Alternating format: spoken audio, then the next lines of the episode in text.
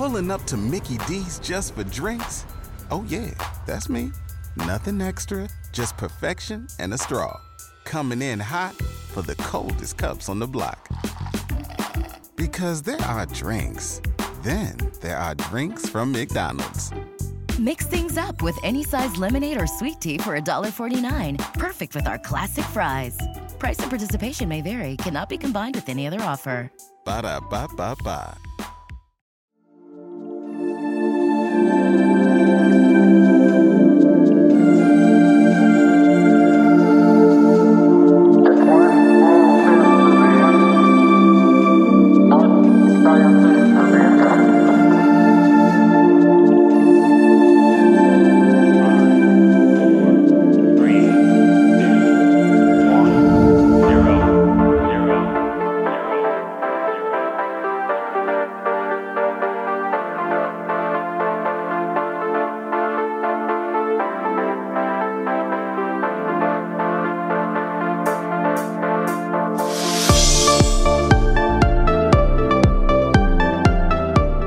Hello, listeners, and welcome to Ohio Mysteries.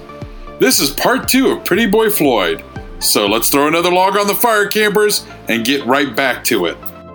I'm your co host, Steve Yoder, and with us, as always, is our storyteller and journalist, Paula Schleis.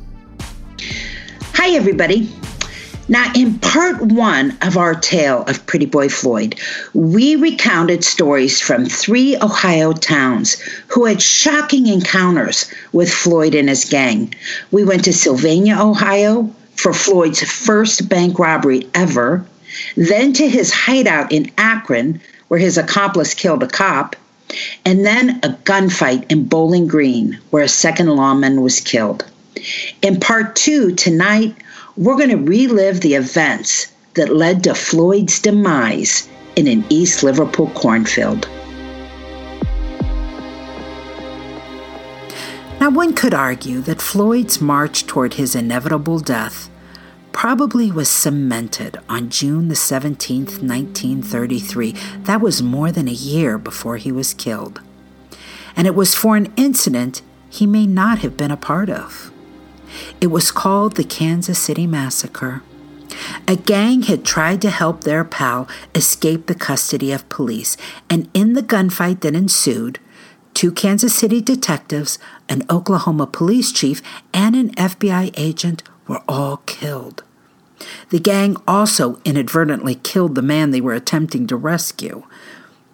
The FBI listed Pretty Boy Floyd among their suspects. In hindsight, there are a lot of historians who think he wasn't there, that he had a pretty good alibi. Also, Floyd, who was happy to admit to most of his crimes, even sent a postcard to Kansas City police. It said, Dear Sirs, I, Charles Floyd, want it made known that I did not participate in the massacre of officers at Kansas City.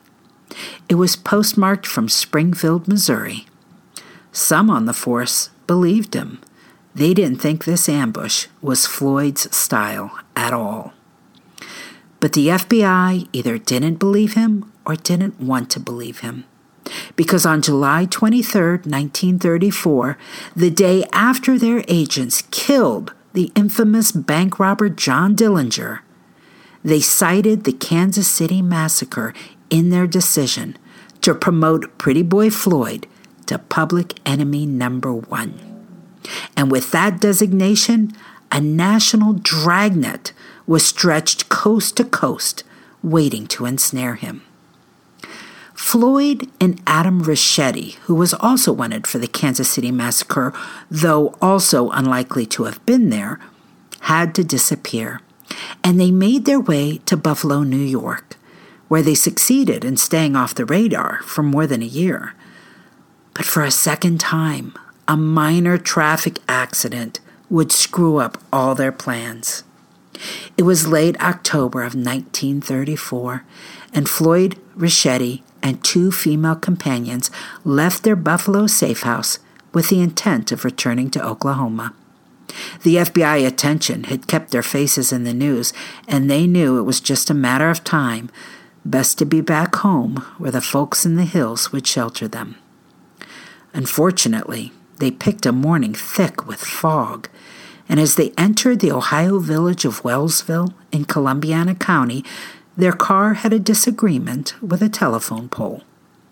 The men knew they didn't dare be seen, so they left it to the women to go into town and get the car repaired. They'd hang out somewhere near the roadside to be picked up afterward. That night, the men slept in a field, but they weren't well hidden. At dawn the next morning, two local residents, Joe Fryman and his son in law, David O'Hanlon, were driving past when they saw two men dressed in suits not far from the road, lying in the field covered in blankets. They contacted Wellsville Police Chief John Foltz. Chief Foltz and two of his officers, Grover Potts and William Irwin, went to check it out. But as soon as Floyd and Richetti saw the approaching lawmen, they fled toward the woods while exchanging several rounds with the cops. The chief was injured in the foot, and Officer Potts took a bullet to the right shoulder, but they did manage to arrest Richetti.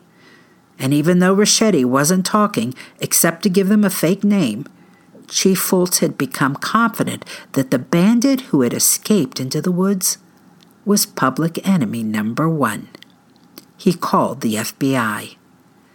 Meanwhile, Floyd was desperate to put some distance between him and the scene of the shootout. He flagged down a Model T driven by George McMullen of East Liverpool. When that car ran out of gas, he commandeered a Nash Rambler from James Baum, a florist from Wellsville. He ordered McMullen to travel with them, so now there were three in the car. The florist is the involuntary driver, when they approached the village of Lisbon on U.S. Route 30. Pretty Boy saw a roadblock ahead, and he ordered Baum to turn the car around. But that action drew the attention of the two officers manning the roadblock, so they hopped into their cruiser and followed. Gunfire was exchanged, windshields shattered, and Floyd left the car and fled into nearby woods. Police stayed behind to deal with what they believed were two criminals still sitting in the car. The innocent carjacking victims, McMullen and Baum, exited the car with their hands raised. But police shot at them anyway, wounding Baum in the leg. Then they carted them both off to jail in handcuffs before realizing the real bad guy was the one who got away. By the end of the day, much of Columbiana County was being scoured by the newly arrived FBI agents, local police, and even armed citizens. And newspaper headlines all over the country were talking about the manhunt for Pretty Boy Floyd. Floyd remained at large for nearly 48 hours. On the afternoon of October the 22nd, he came upon a farmhouse on Spruceville Road a few miles outside East Liverpool. He knocked on the door.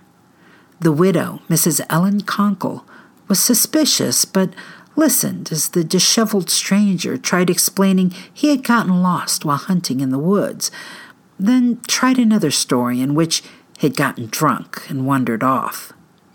Good hostess that she was, Mrs. Conkle accepted that whoever he was, he was starving, and she prepared him a meal of spare ribs, potatoes, rice pudding, and pumpkin pie.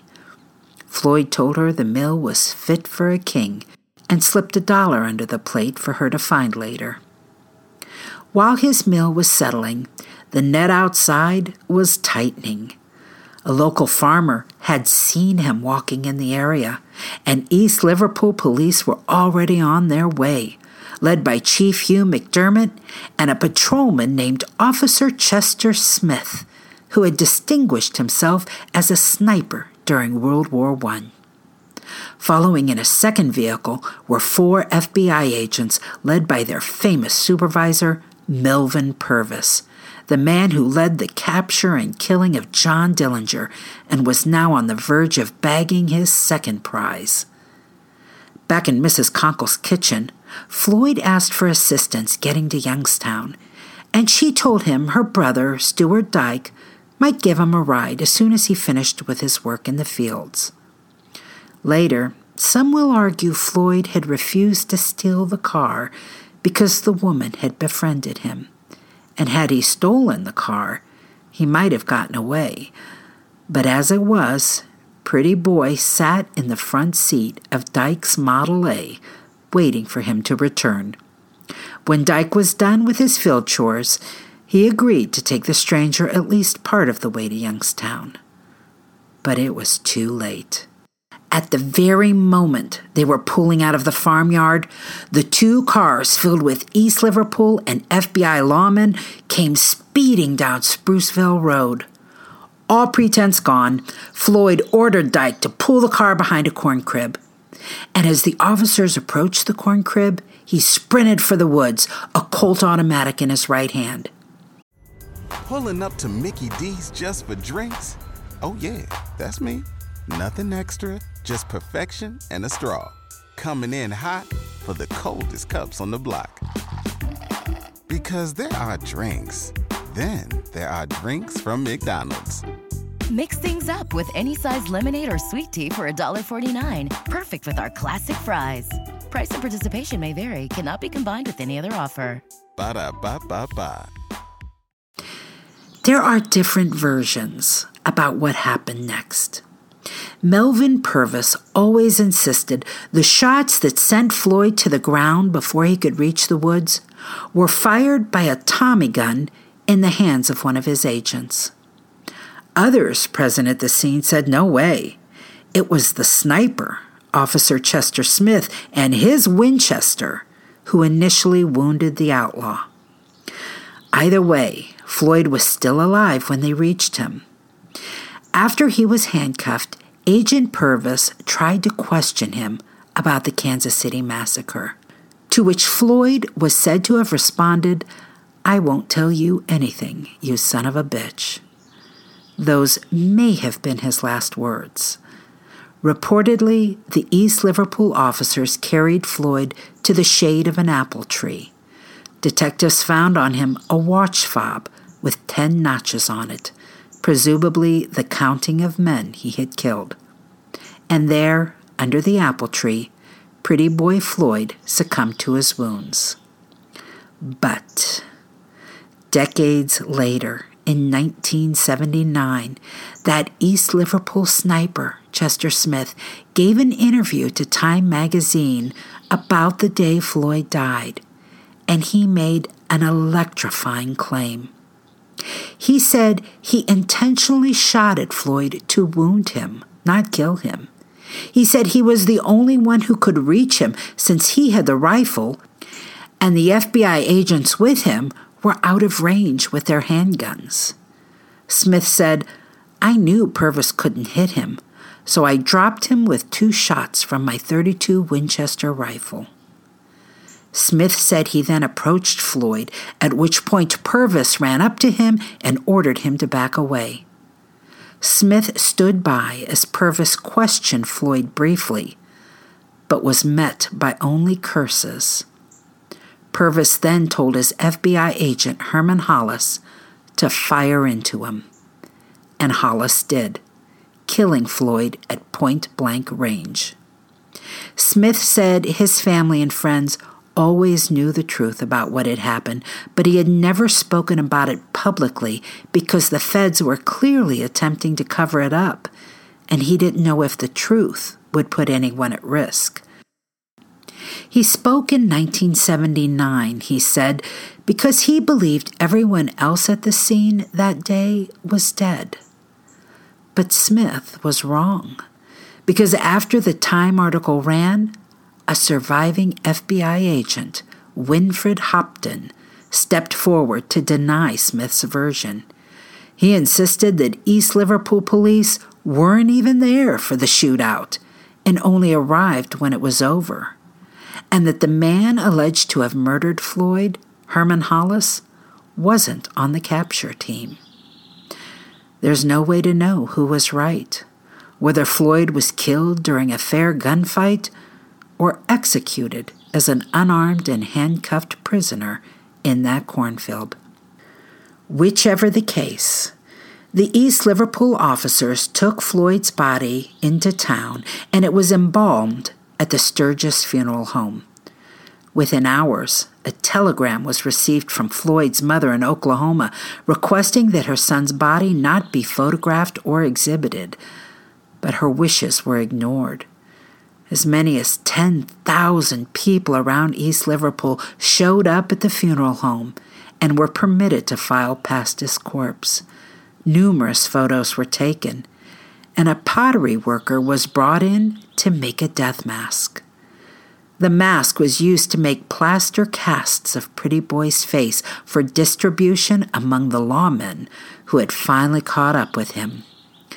Then his body was returned to Oklahoma, where it's reputed he had the largest funeral in the state's history, with up to 40,000 people in attendance for services in the city of Sallisaw and his interment in the town of Akins.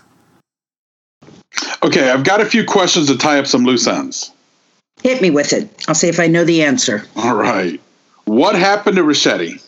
Richetti, okay, that was the gang member that was Floyd at the end there, right before the uh, big manhunt that led to his capture and death in, in East Liverpool. This is actually interesting. So, Melvin Purvis, the big uh, FBI guy, went to Wellsville, Ohio, to take federal custody of Richetti after Floyd was dead. And Wellsville wouldn't give him up. The police chief there could not stand Melvin Purvis and his superior attitude. So they drew out the process as long as they could, holding him on minor charges and then taking him to the Lisbon jail to sit out some more time. When Ohio finally released Richetti, he was taken to Kansas City. He was found guilty of participating in that Kansas City massacre, which there was some disagreement as to whether he was even there and he was executed. The more interesting question, Steve, is what happened to Purvis? Purvis sounds a lot like Eliot Ness. He was pretty famous, wasn't he? Oh, yeah, he was uh, world famous, catching and killing two public enemy number ones in a row. This was an era that treated gangster news like entertainment, and that will make you a household name. But his fame really rubbed his boss the wrong way. FBI Director J. Edgar Hoover did not like Purvis being the face of his mob hunters. After Floyd was dead, Purvis was supposed to be off to catch the next guy on the FBI's list, Babyface Nelson, but Hoover benched him, kept him in an office, and made life so unbearable that the year after Floyd's death, Purvis resigned and left the FBI. And then, Steve, there's this mystery. Purvis died in 1960 from a bullet wound to the head at the age of 56. The coroner ruled it a self inflicted wound, but stopped short of calling it suicide. He left it up to debate as to whether Purvis had killed himself or, as his family insisted, he had accidentally discharged his weapon while cleaning it. All right, so we have another mystery here. Hey, we're just trying to live up to our name. That's it for part two of Pretty Boy Floyd. We'll see you here Sunday for our next regular full sized Ohio Mystery episode. In the meantime, enjoy the rest of your week. May all of your mysteries have happy endings.